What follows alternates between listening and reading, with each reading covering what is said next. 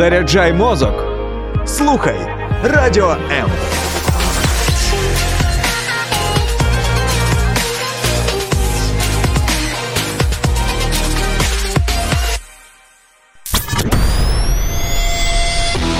Реальні люди, реальні історії, реальне життя. В ефірі проект Загартовані. Бути чи не бути ось у чому питання. Сьогодні для українців це не просто відомий вислів. Сьогодні це наше життєве кредо.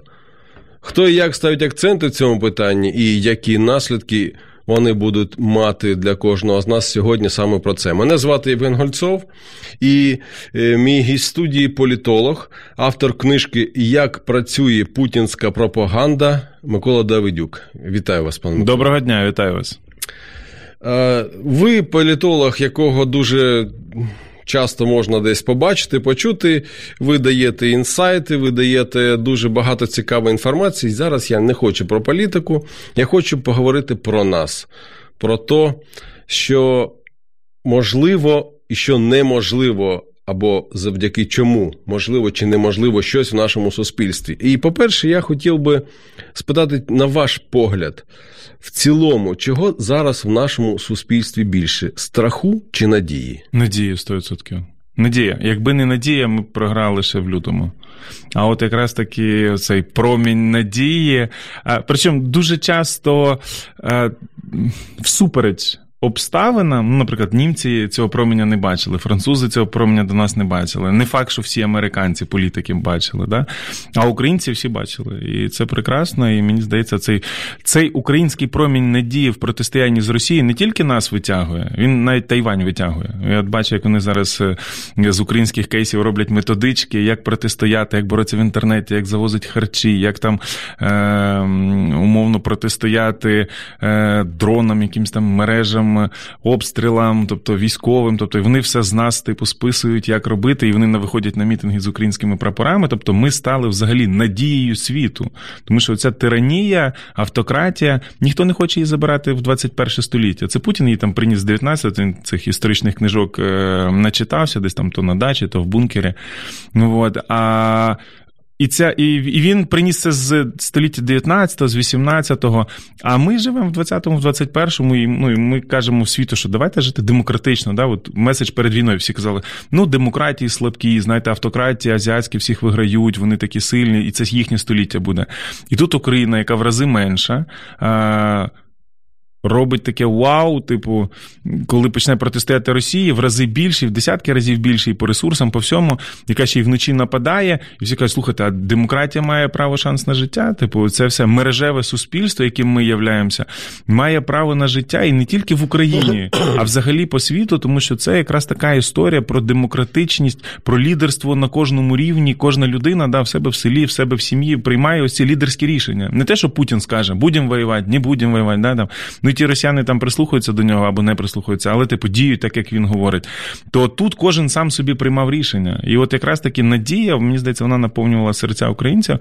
Ну от і тому от вийшов цей результат. І був би страх, ми б склали зброю і казали, ну все, Путін, давай повертайся, ти наш Петро І, захвачуй Україну, типу, бери, що яку данину ми тобі будемо платити, що нам робити, які пам'ятники ставить. Ні, Постав цього, нам цього всього не було. Да, да, да. Гауляйтера якогось, ви ж там його заготовили, хтось там вже розкручений на телебаченні. Він, типу, буде говорити українською мовою, але літати в Москву. То ми сказали, ні, ні, нам все цього не треба. Типу, ми, ми, ми самі. Надія. Е, Це мені дуже подобається. До речі, я тут з вами цілком згодний. А от е, давайте спробуємо е, намалювати образ України, якби це була людина. Угу. Ну, по-перше, стать хто? Чоловік, жінка. В моїй голові не хочу зараз бути сексистом, але це Давид із оповіді Давид проти Голіафа. Угу. Це Давид 100%. І не тільки тому, що в мене прізвище Давидюк, а, але, але насправді е, ось це якраз ось цей біблійський образ, е, коли той, на кого не було надії, що він переможе, що він буде сильним, що він буде розумним, хитрим, таким продуманим. От е, Росія дійсно це такий недолугий р- ну, такий Але неросторопний. підготовлений. Підготов ну, хитрий, підлий, типу, такий, який б'є в спину. От, з нього він такий мерзотний на свій вигляд. От, і тут цей Давид такий молодий, амбіційний, який мріє багато, який багато чого хоче. Хтось його вважає інфантильним, хтось його вважає слабким, хтось каже, що взагалі типу йому не жити. І тут він перемагає, і всі такі вау, типу, нова Ну, зірка. Я нагадую, що ми зараз про країну, не про, ну, про країну, особистості політичні, а про Але країну. Це, так, це так, про так. країну. Насправді, дивіться, всі похідні політичні особистості за війну, вони похідні від країни. Розумієте, неважливо, е, політичні особистості поїхали, залишились. Якби люди поїхали, а не залишились, то неважливо, що зробили б політики. Тому що країну не було б кому захищати. Насправді спротив почався з перших кадрів, які з'явились в інтернеті. Це Чернігівщина, де чоловік в селі зупиняв танк. Пам'ятаєте, як тоді на площі Пам'ятаю, Тянь це- було, це коли щось. це світове відео. Аналогічна історія сталася на Чернігівщині в селі. Ось вам героїзм світового масштабу. Ні, Потім ну, там, навіть, там навіть він не просто стояв, він, зупиняв його. Він, цей та, танк. та. Друга річ, це коли на оболоні чоловіка, ось це, це теж про надію. Так, коли так. чоловіка переїхала е, ця військова машина, він встав і далі пішов. Ось це про нас. Тобто. Це, це власне той оце найкращий кадр того ранку війни, коли начебто вже все. Його переїхали, да, країну напали, ракети летять зі всіх сторін, в аеропорти, в адміністративні будівлі. А країна отримує ці удари, встає і починає боротися. От ось я думаю, ось ці два кадри вони зробили тон війни. Потім політики підтягнулися. Політики з'явилися в кадрі десь ввечері. Мені навіть здається, що політики вирішували, куди підтягуватися, але це моя особиста да, думка. Ми, ми не ми, дивіться, ми не знаємо, це моделювання. Але ось ці два хлопці, мужчини там ну трошки старшого, можливо, віку, да? але вони зробили, вони зробили день. А той день зробив війну. Тому насправді я бачу ось цю таку супер звитягу в е, протистоянні. Вона була продиктована ось цими першими. Ось це задало дух. Е, ну і зрозуміло, що третє доповнення, воно й найважливіше. е, Це острів Зміїний, руський корабль. Тобто, ми, ми вже так в нього, в нього так було багато, що приїлося, і що в якийсь момент мозок його виключив. Да? От, ну і плюс у нас багато цих подій кожного дня. Але ось це теж. Але ці всі три події вони однакові. Вони всі однакові в силі і в хоробрості духу. І надія на перемогу. Умовно, якби хлопець. Е, цей прикордонник на острові Зміїний боявся чи не вірив в перемогу, він би цього в житті не сказав. Не за будь-які гроші світу. Тому що ну, він, він, він там був своїми побратимами, своїми колегами. Ну, зрозуміло, що він йшов на смерть.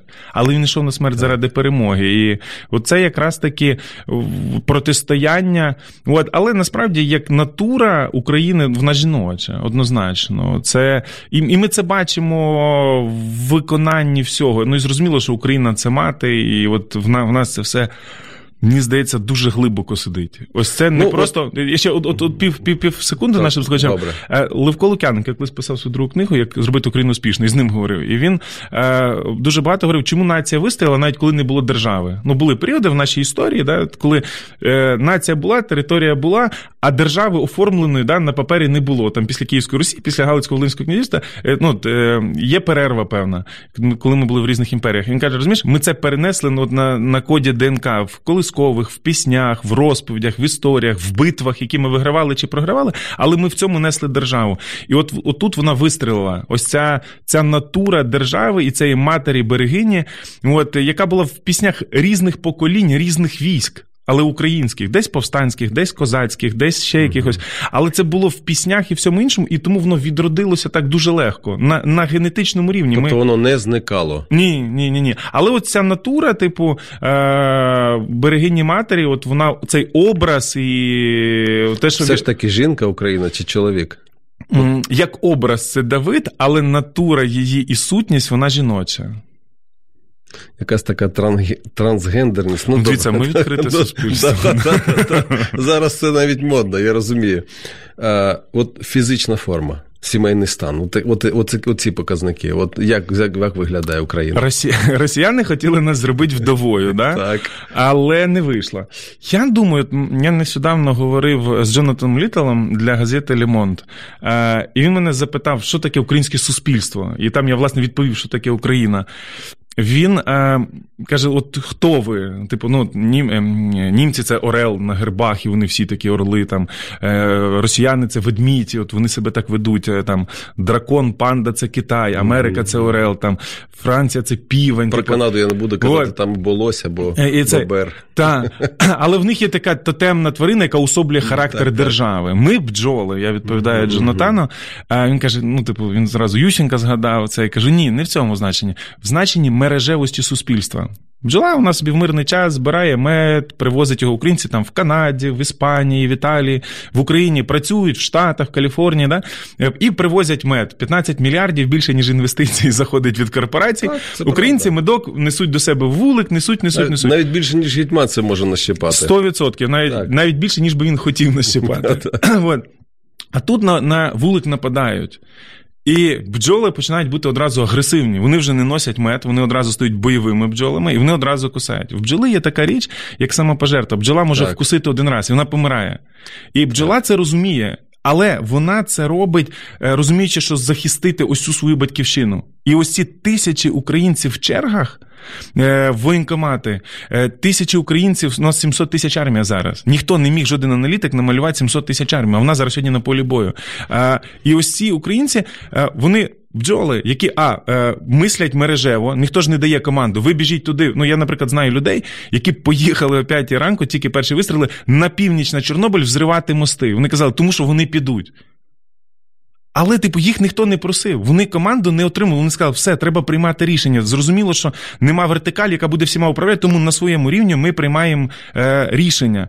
І так по всій країні. Хтось поїхав, значить, там зустрічати ворога там, той там, той там. Хтось сів, зрозумів, що він дизайнер, він буде малювати плакати, хтось зрозумів, що він буде розміщувати там рекламу там умовно в Москві, щоб виходили на мітинг, хтось там ще щось. Але кожен розумів, що робити. Е, Там е, жінки-кухарі типу, почали їжу готувати, жінки-медики пішли рятувати, жінки там е, солдати пішли воювати, чоловіки там водії пішли їздити. Тобто, але всі зрозуміли, що робити. Не було ось цієї паузи, що типу, а що нам робити? Да? Ну там е, Тапас дай команду, да, ось це про Росію було. Що Путін скаже робити? То тут всі розуміли. І ось це мережеві суспільство, цей бджолиний рій, він зразу зрозумів, ми захищаємо країну. І от в бджіл є, е, як англійською воно звучить красиво, queen bee, да? от, е, є, є. бджола матка. Да? Ось ця головна бджола, типу, яка от за цей весь рій відповідає, ось це є країна. Ось це образ країни, ось цей вулик, який ми створюємо. Тобто це не адміністративна якась Ні. там структура. Ні, оце якраз таки на відчуттях. Те, що, що от адміністративно, те, що Левко Лук'янко говорив, що адміністративної структури не було. Але вулик жив, і він розумів, що робити. Він розумів, коли, коли час самопожертва, коли час носити мед, коли час захищати, коли час спати. Тобто, ось ось це найкраще усоблення. Ну, ну наприклад, не ми одні такі, японці такі самі. Японці теж розуміють, що, наприклад, коли от Фукусіма вистрілила радіація, то вони ж не виїжджали. Вони, типу, одразу мафія навіть почала там працювати, допомагати. Служби всі почали працювати, люди почали працювати. Вони почали допомагати, розселяти по своїх будинках, ну рятувати себе. І це не вперше таке в історії Японії. От це, це про них, про нас є такі суспільства, вони дуже особливі.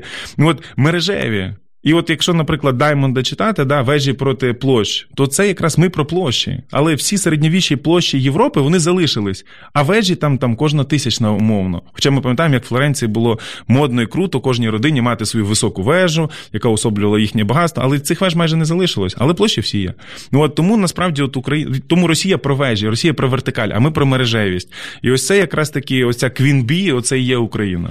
Ви знаєте, тут про бджіл я б додав тільки те, що коли бджола е, вмирає е, після того, як е, жало своє десь залишить, то от на цей запах летять інші, інші бджоли. так, та це меседж. Тобто замість однієї прилітають декілька.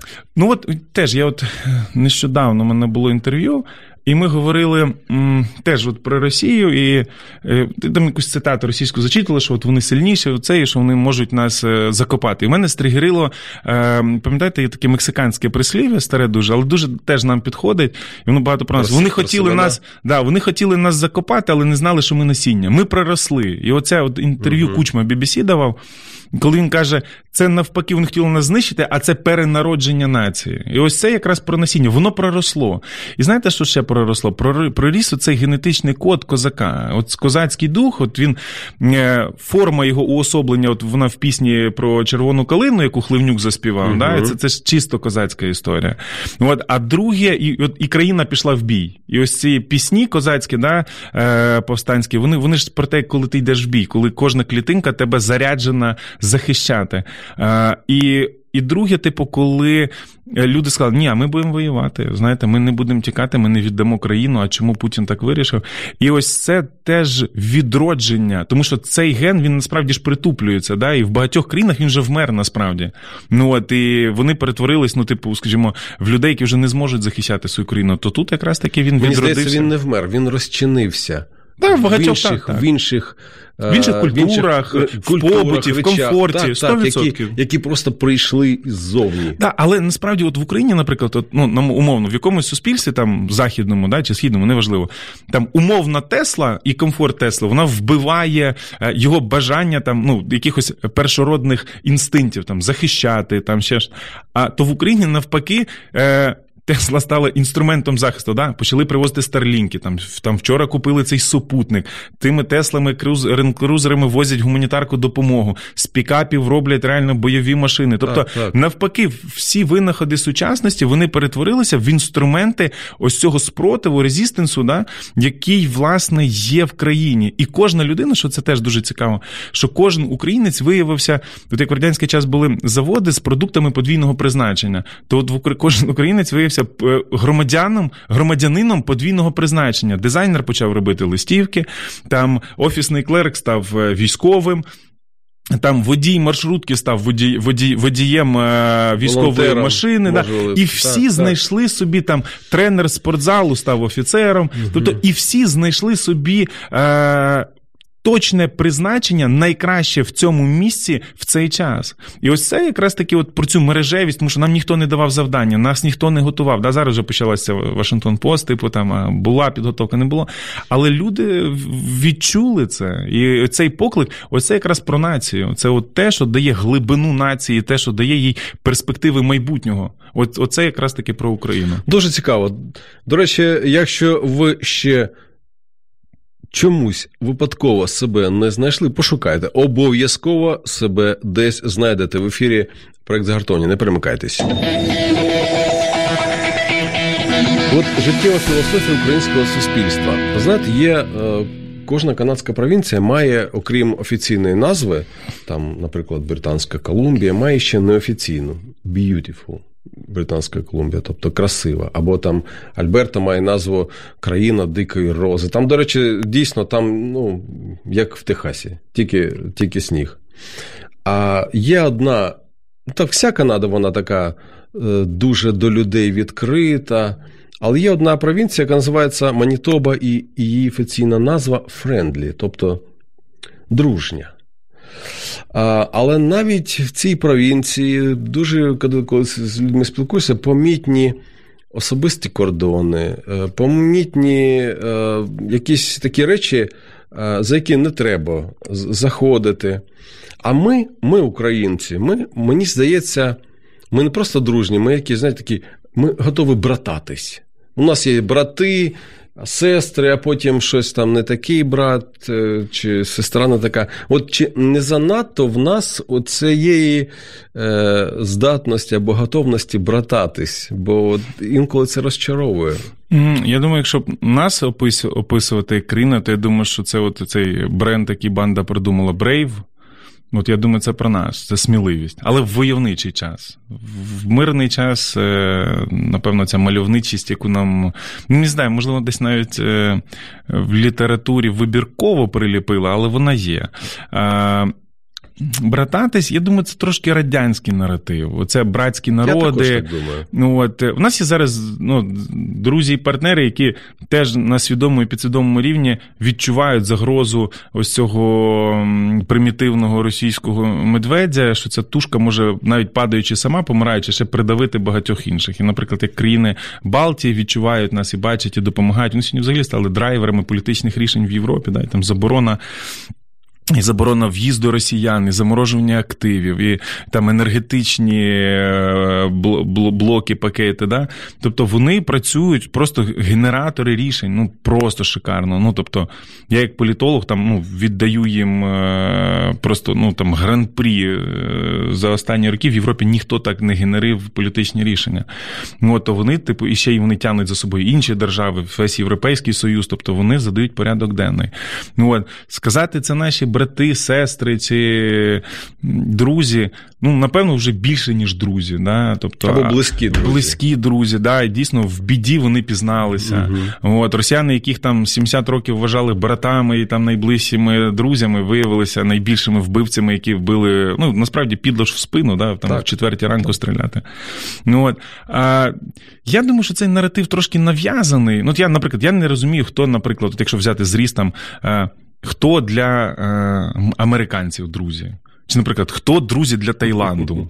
В Австралії хто друзі? Ну, типу, є якісь там історичні речі, де ви були разом, є якісь футбольні команди, яких ви вигравали, які вигравали вас. Ну, і в кожної країни є історії. Але, типу, говорити, що це там треба зв'язуватися. Ну, наприклад, от для мене показово Грузія. Да? От ми дійсно е, не воювали ніколи один проти одного. Хоча б по великому рахунку ми географічно сусіди. Через море ми сусіди. Але ми ніколи з один з одним не воювали. І це прекрасно.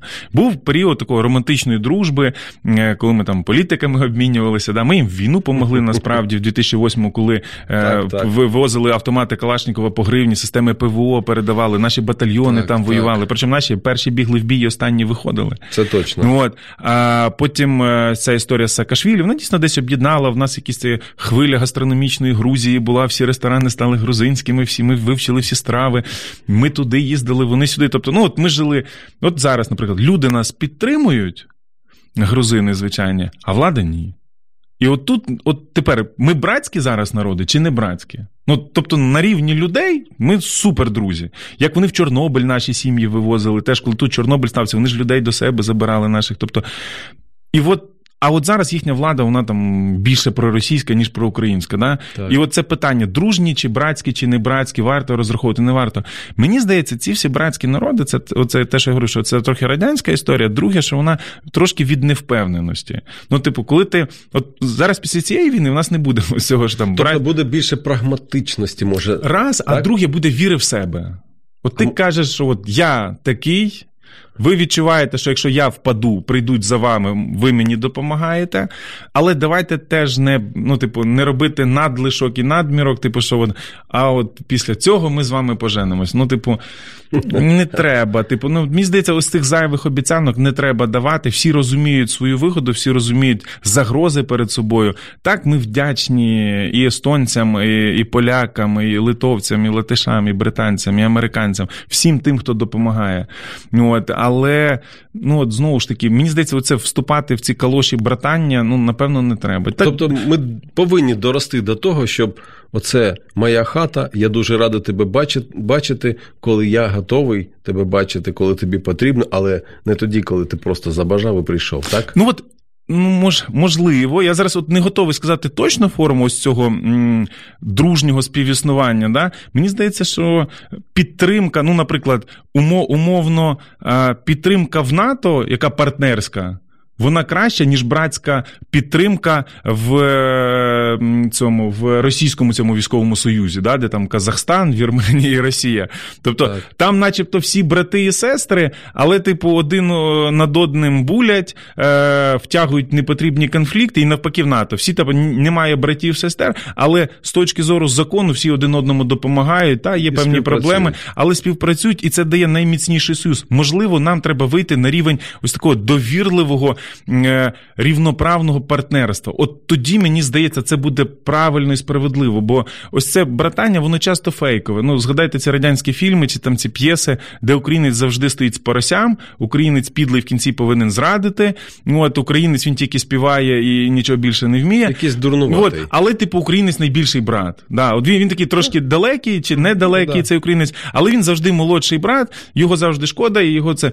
Ну, нам цього не треба. Ми хочемо рівноправного партнерства. Ну, наприклад, сусідня Польща. Вона в НАТО рівноправний партнер, і до неї ставляться як до рівноправного. Наприклад, є в сім'ї є погані, да, як там не, не, не, не без угорщини от, е, в родині. І, наприклад, угорці ведуться відверто по-хамськи і погано. І антинатівські, і антиєвропейські. Да? Але, типу, їх за це не викидають. Ну, наприклад, в братській сім'ї, наприклад, в Росії, да, сказав: ну все, типу, ти ведеш себе погано, ми тебе викидаємо. Вони кажуть, ми закон не порушимо, ми так вважаємо. Да, ви можете так. вважати, що ми підіграємо, не вважати, поки не довели, нічого не буде. Все, вони вже так працюють. Але, типу, це дає право їм бути таким. І знову ж таки, в братській е, оцій сім'ї, так, так званій політичній, е, наймолодшого брата ображають. От над ним знущаються, там йому на- нав'язують. Наприклад, згадайте там наші 90-ті. Росія тут приїжджають, їхні олігархи, там ця шахта туди, цей завод сюди, на цього олігарха вашого запишемо це, але це буде, значить, там належить Дерипасті. Ну, от, і отак от воно йшло.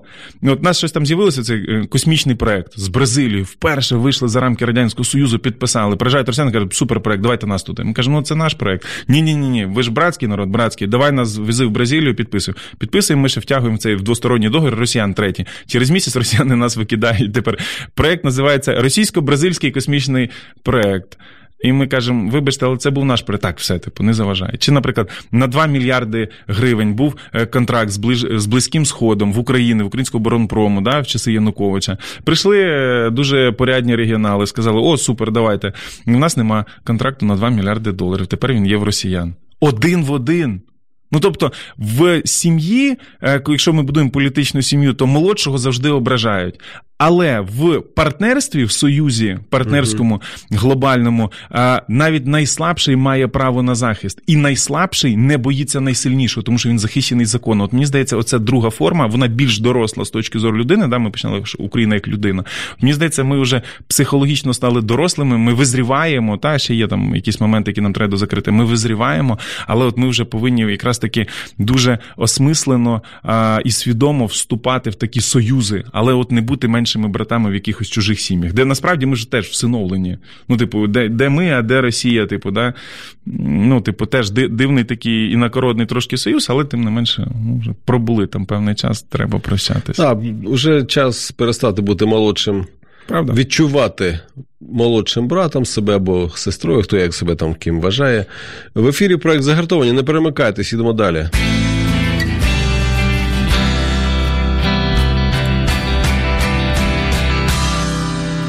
От зараз про інтеграцію.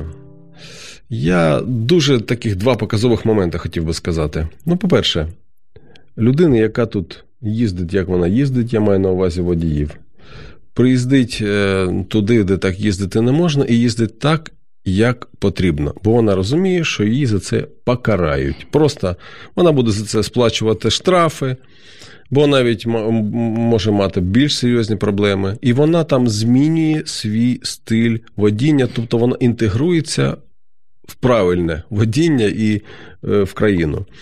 Е, Нещодавно я був е, ну, свідком ситуації, коли в метрополітені в Києві дві жіночки з такими клумаками кожного, кожної по пару клумаків таких заходять, їм кажуть, треба за них сплатити. І е, ви думаєте, як е, ситуація вирішилася? Та нічого не платили. Вони просто почали лаятись, е, сперечатись.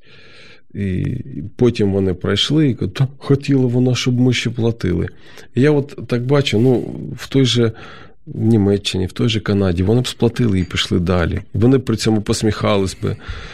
Одній людині простіше, навіть не кожній, але одній людині простіше інтегрувати в якісь е, нові правила, правила, нові правила гри. Як взагалі можливо цілій країні нашій інтегрувати е, в європейські якісь правила гри, в, європейську, е, можливо, навіть е, свідомість, якщо ми майже 30 років добивалися того, що е, на жовтий світ світлофора у нас тільки зараз перестали сигналити, що треба їхати. Я думаю, питання доходів. От в Лікван'ю, да, вимагати демократичних цінностей можете від людини, в якої середній місячний дохід від 5 тисяч доларів. Причому він це сказав років 15 назад, можливо, 20 вже навіть Е, час летить. Е, От і про ці пакунки і про все. Чим краще будемо жити, тим швидше і легше ці культурні речі будуть адаптуватися. Це не значить, що українці погані, але насправді часто від бідності ми можемо ну, виглядати, напевно, зі сторони там не найкраще. Але е, ми точно не з тих націй, де може бути там умовно мільярд всього, але це не призводить до культурного росту. Навпаки, якщо взяти там типову українську оселю, то навіть при невеликих статках намагається робити, щоб вона естетично гарно виглядала, щоб там були квіти, щоб там були е, домашні тварини. А це, це признак культурної спільноти, це признак культурної нації. Тобто, от німці зараз, наприклад, теж такі достатньо дивні вислови кажуть: от українців ми любимо. Вони приїхали зі своїми свійськими тваринами, в них всі такі красиві собачки, котики. На цих свійських тварин, е, домашніх тварин на свійських, це інші. Е, на домашніх тварин є паспорти, це все оформлено, в них там прививки. І вони кажуть: от ми, українці, вони такі, як ми. Не те, що там е, сирійці. Ну, це в образу сирійцями, це так теж звучить трошки дивно, але ось це сприйняття українців як таких європейців високого пошиву, насправді теж говорить про те, що ми такі. Просто не у всіх є такі доходи, щоб мати змогу дбати й доглядати, типу, там себе і своє господарство, там в плані е, домашніх тварин чи в плані там свого маєтку. От на такому рівні. Я думаю, що якби ці пані мали мали там зайві там умовно 2 мільйони доларів пенсійних е, е, накопичень, можливо, їм би і не треба було ці пакунки з точки А в точку Б і вести. Вони могли б сидіти там, займатися, я не знаю, вишивкою, вивченням віршів, вивчення грецької мови, чи можливо іспанської, яку б вони захотіли, чи куди вони планували б поїхати на літо. Але в них ситуація, що в них війна в країні, їм треба виживати. Можливо, у них ще є якісь діти, яким вони хочуть допомогти. Можливо, ще щось. Тобто мільйон обставин. Тому, скажімо так, нас дуже довго тримали в погребі Радянського Союзу. В якийсь момент випустили сказали, ну все, біжіть, вступайте в університет. А ми ще такі трохи сліпі, не все розуміємо. По-перше, по доходах не дотягуємо. Да? Там 10 років 90-х, потім криза 98-го, потім криза 2008-го. Потім у нас це період Януковича, коли все віджимали, крали, нікуди на вулицю не вийти. Да, Якийсь бізнес тільки хтось покаже, вже цей Саша, стоматолог їде, все забирає. Потім е, Майдан, революція, теж долар вверх-вниз, потім війна одна, потім війна друга. Так. Тобто ковіда три роки. Тобто країна не встигла розправити плечі. Але дивіться, навіть зараз, ну тобто я перечислив, це такі катастрофічні насправді речі, але навіть зараз люди їдуть, хтось вивозить там жінок, дітей за кордон а, і кажуть, знаєте, ми не погано жили. От, наприклад, росіяни, коли напали на Бучу, в них якась така е, хвора агресія на те, а хто вам розрішив так жити? Так, так. Що ви тут понабудовували таких красивих будинків? У вас там, значить, асфальт, є, асфальт у вас тут телевізори японські, у вас тут техніка німецька, значить, ви тут всі такі це, це відео, де він там нутеллу знайшов, типу, ай-яй-яй, як ви так могли їсти. Ну, тобто, якісь побутові речі, але виявляється, що навіть на глобальному рівні, навіть знову ж таки, не тільки порівняння з якоюсь там Ніщебродською Росією, цими всіма бурятіями, да, з яких насправді соки вижимають москвичі. Ну от, якщо навіть порівнювати з Німеччиною, то половина наших людей приїхали і теж почував себе. Вони кажуть, а як вас не можна картку відкрити банківську в телефоні? А чому у вас паспорт повинен бути бумажний? Хоча в нас вже давно типу він в телефоні. І багато таких речей. І німці теж зрозуміли, знаєте, а від цих українців теж можна багато чому повчитися, сучасності, трендовості. Ну, от, Тому насправді нас складне суспільство, і воно різне суспільство. Але ось цей крок в такий високий світ, він не складний. Це питання доходів. Я коли з Ющенком говорив, він він теж сказав, каже: от знаєш, каже, щоб в Києві не було цієї такої дешевої реклами, яку всюди намагаються десь це. Каже, дай в рік, там протягом 50 років е, по 5 мільярдів. І от 5, 5, 5, повір, ці всі вивіски зникнуть. Місто заживе іншим життям. Це не буде економіка виживання і цього такого вуличного паразитування, а це буде вже економіка там зовсім іншого пошиву.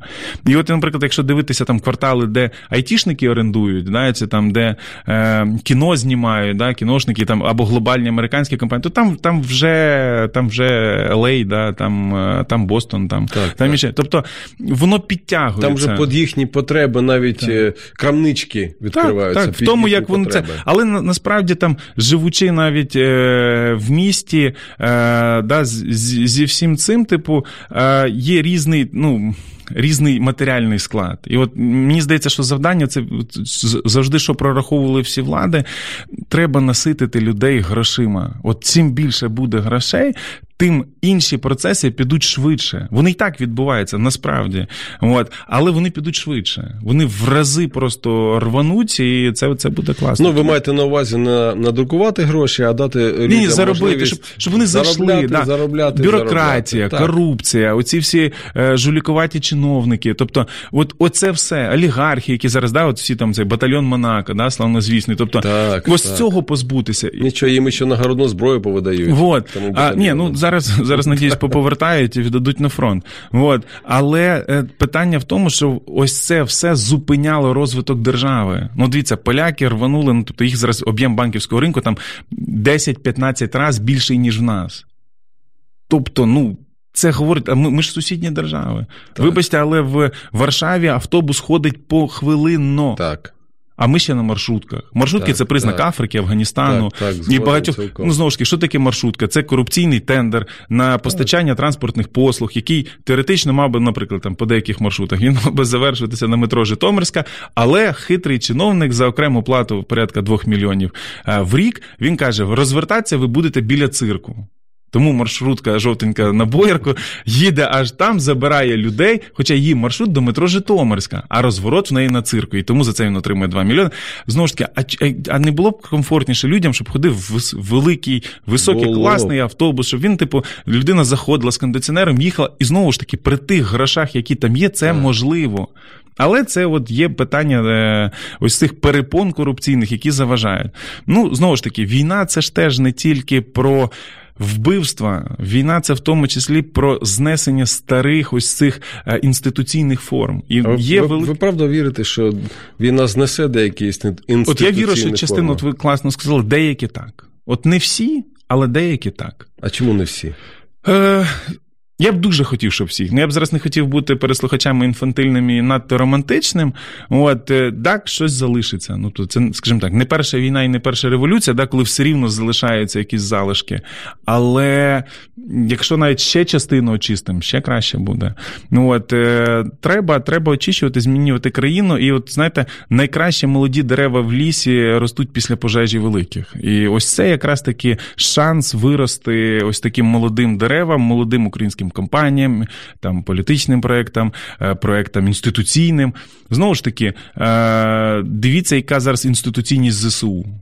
Все, тобто це ідеальний бренд всередині країни. Дивіться, яка інституційність держави Україна на глобальному ринку. Все теж це вже беззаперечні речі. Вже ніхто не скаже, що це колонія Росії, а де це Україна. Все, всі знають, всі розуміють, всі бачать. Ну от і ось таких речей, ну там digi- digital як виріс, да, і до війни в війну теж показав свою ефективність, надійність. Частина українських банків, які теж не закрилися в війну і там електронно працювали. Частина наших там мереж, які теж спрацювали і допомагали армії.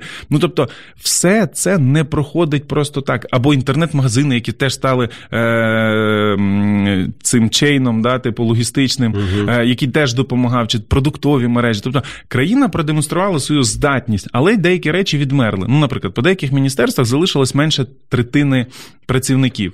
Ну, в різній частині країни, але, типу, 30 залишилося, а решта втекло. Ну, часто та пропорція була така: з вісьми людей в відділі залишалось три.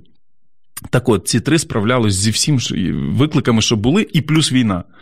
Тому насправді оце і є формула, де треба скоротити бюрократію, де можна викинути корупцію. От 3, до 8 ми можемо легко скорочувати, і ми будемо виходити на нормальний результат. Ну от, ну і знову ж таки, відкривати ринки. Нам не треба бути закритими. Дивіться, всюди, де були глобальні компанії, вони включалися одразу Так, по захисту України. Вони казали, вибачте, тут завод, тут завод, тут працівники, тут працівники, там працівники.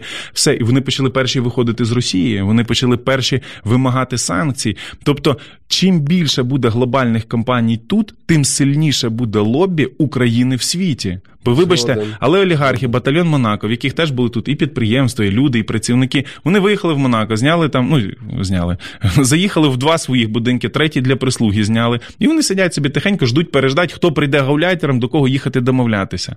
Да? А ці захищали. І виходить так, що іноземці захищали нашу країну більше, ніж свої олігархи, які втекли. Суркіс приїхав, годиннички забрав, поїхав назад. Потім приїхав, кажуть, інсайдери там в одного сівшого путінського кума почали домовлятися, як переписати активи, щоб їх державу не забрали, і далі поїхав. Було таке, було таке. Люди говорять, журналісти бачили, журналісти фіксували. Ну от тому насправді. Це все говорить про те, що треба відкриватись світові. От ми не можемо бути як е, е, 200 років тому, там Японія чи Китай, да, закривалися, нам ніхто не треба, нічого не треба. Оце там в порт привезіть, ми подивимося, щось купимо, щось не купимо, а далі ми закриті. Ні, не можна бути закритими. Нам треба будувати глобальну державу. І ось ось цей Go Global меседж, мені здається, він теж повинен стати частиною нашого мото і, власне, нашого щоденного буття. Тому що насправді безліч крутих кейсів, які ми тут робимо, якими світ буде гордитися. Ну от тому треба це показувати світу, доносити світу. Ну і знову ж таки, мінятись самим. Да? Нам росіяни постійно нав'язували, от вам друга державна російська. То напевно прийшов час другої державної, але англійської, щоб Так, дійсно так. ми доносили світу, щоб ми говорили однією мовою, не забуваючи свою власну, але, типу, якраз таки розкриваючись е- і показуючи, наскільки ми круті. Так що ну, є багато вже таких речей, якими, якими ми можемо не тільки, не тільки пишатися, а яких ми можемо бути прикладом для багатьох європейських країн. Не перемикайтесь в ефірі проект загартовані.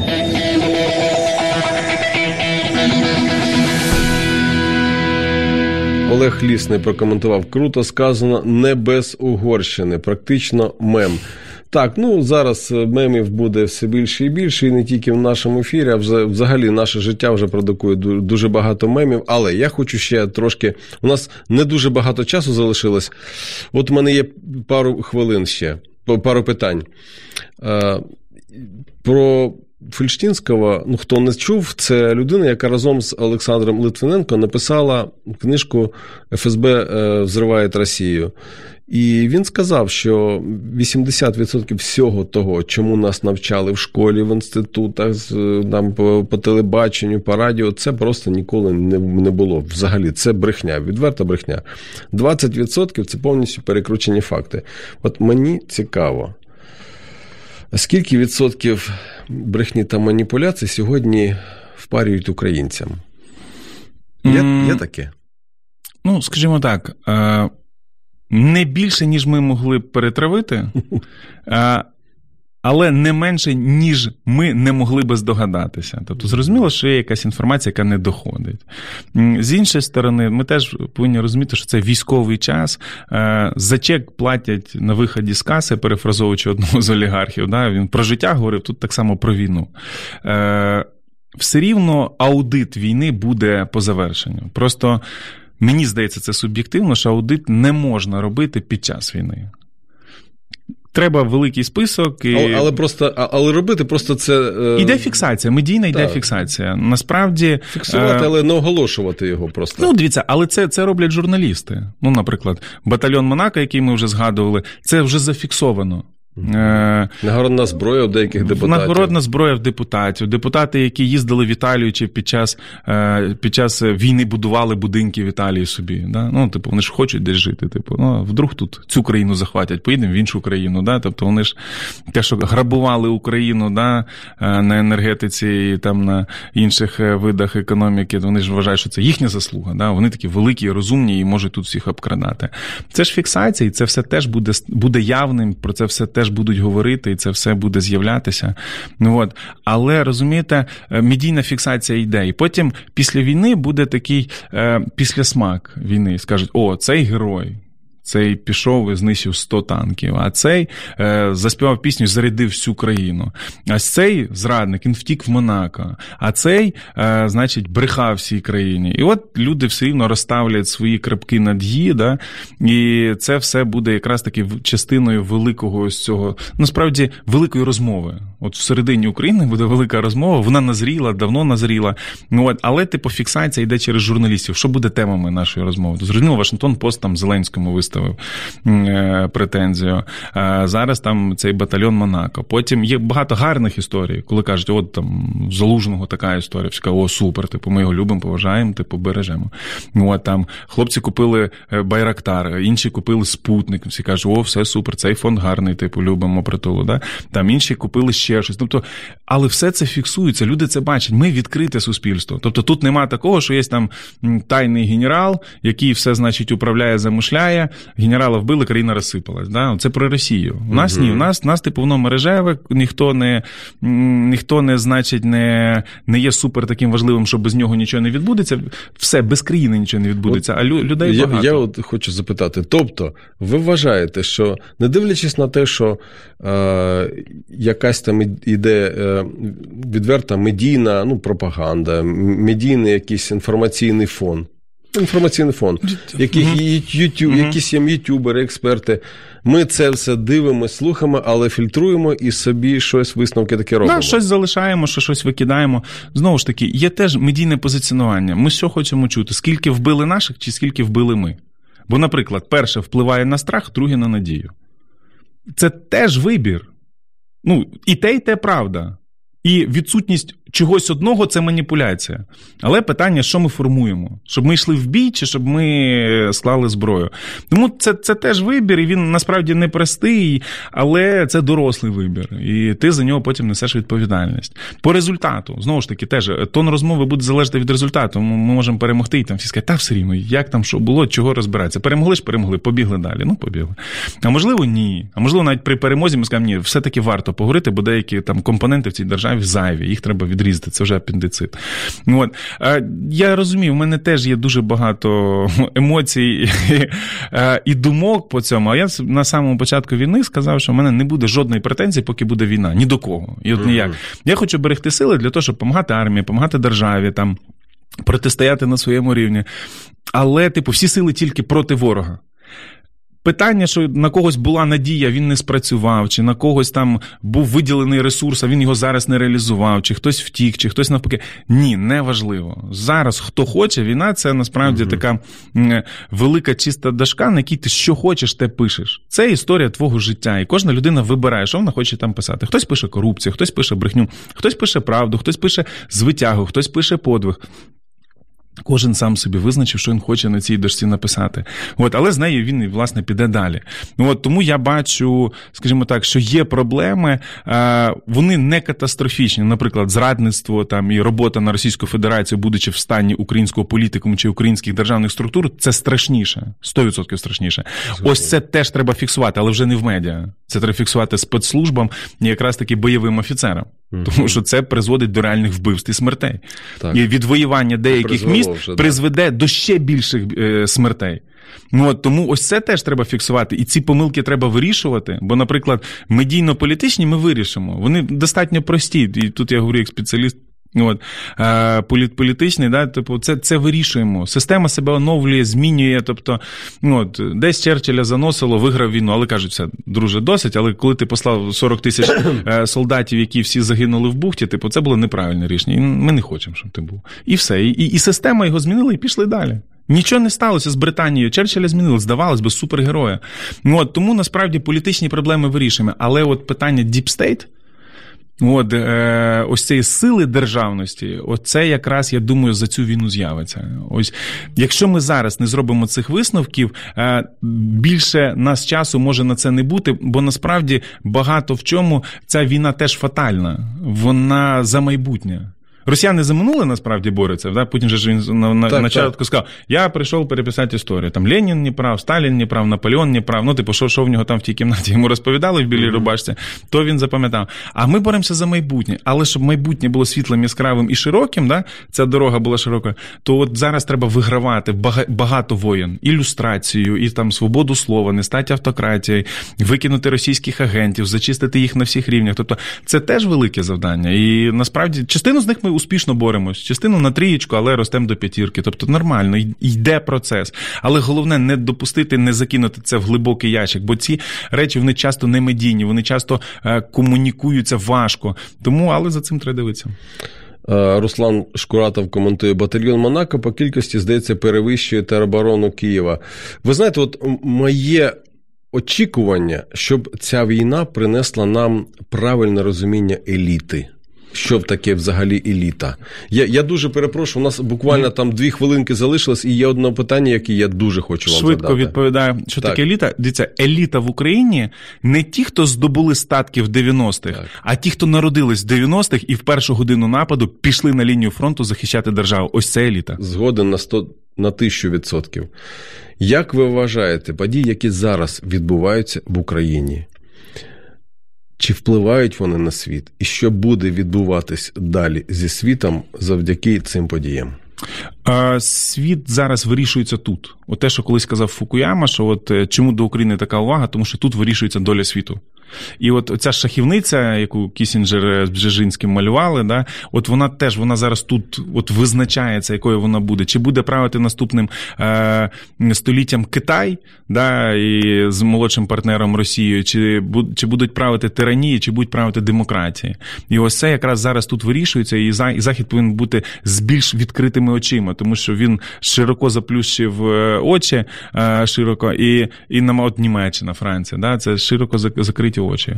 От, а, а, а- а це вирішується тут. Ми не, ми не знаємо, яким він буде, але ми робимо все можливе, щоб він був сильним, демократичним, яскравим цей світ, відкритим, от, вільним. От, ми за це боремося. І знову ж таки, що дуже круто, е, Україна не вмирає за це, Україна вбиває за це. І ось це, і це дуже класна стратегія, яка, яку принесли українські військові. Вона теж стала інституційною, е, тому що вмерти це було за радянський союз. А за Україну вбивають, її захищають, її будують, і за Україну повертаються додому, щоб вирощувати дітей, е, робити класні сім'ї, робити класну країну, робити глобальні кампанії тут. От і Україна вже зробила світ трошки більш сміливим, ніж він був до цього. Але дійсно світ світ потребує реформ, світ потребує змін. Дуже вам дякую. Дякую вам. Ось, ви знаєте, мені дуже сподобалось те, що Україна зробила світ сміливим. Це от е, такий підсумок. Я, я вважаю, це не тільки нашого ефіру, це взагалі підсумок наших дій всієї нашої країни. Я дуже хочу подякувати моєму гостю в студії, політологу, автору книжки Як працює путінська пропаганда Миколові Давідюку. Дуже вам дякую. Дякую вам. Від себе я тільки хочу завершити ефір фразою Шекспіра. Знову Шекспіра. Ми знаємо, хто ми, але не те, що можемо бути. А от від себе додам, що кожного дня ми дізнаємось про це більше і більше. В ефірі проект Загартовані. До зустрічі.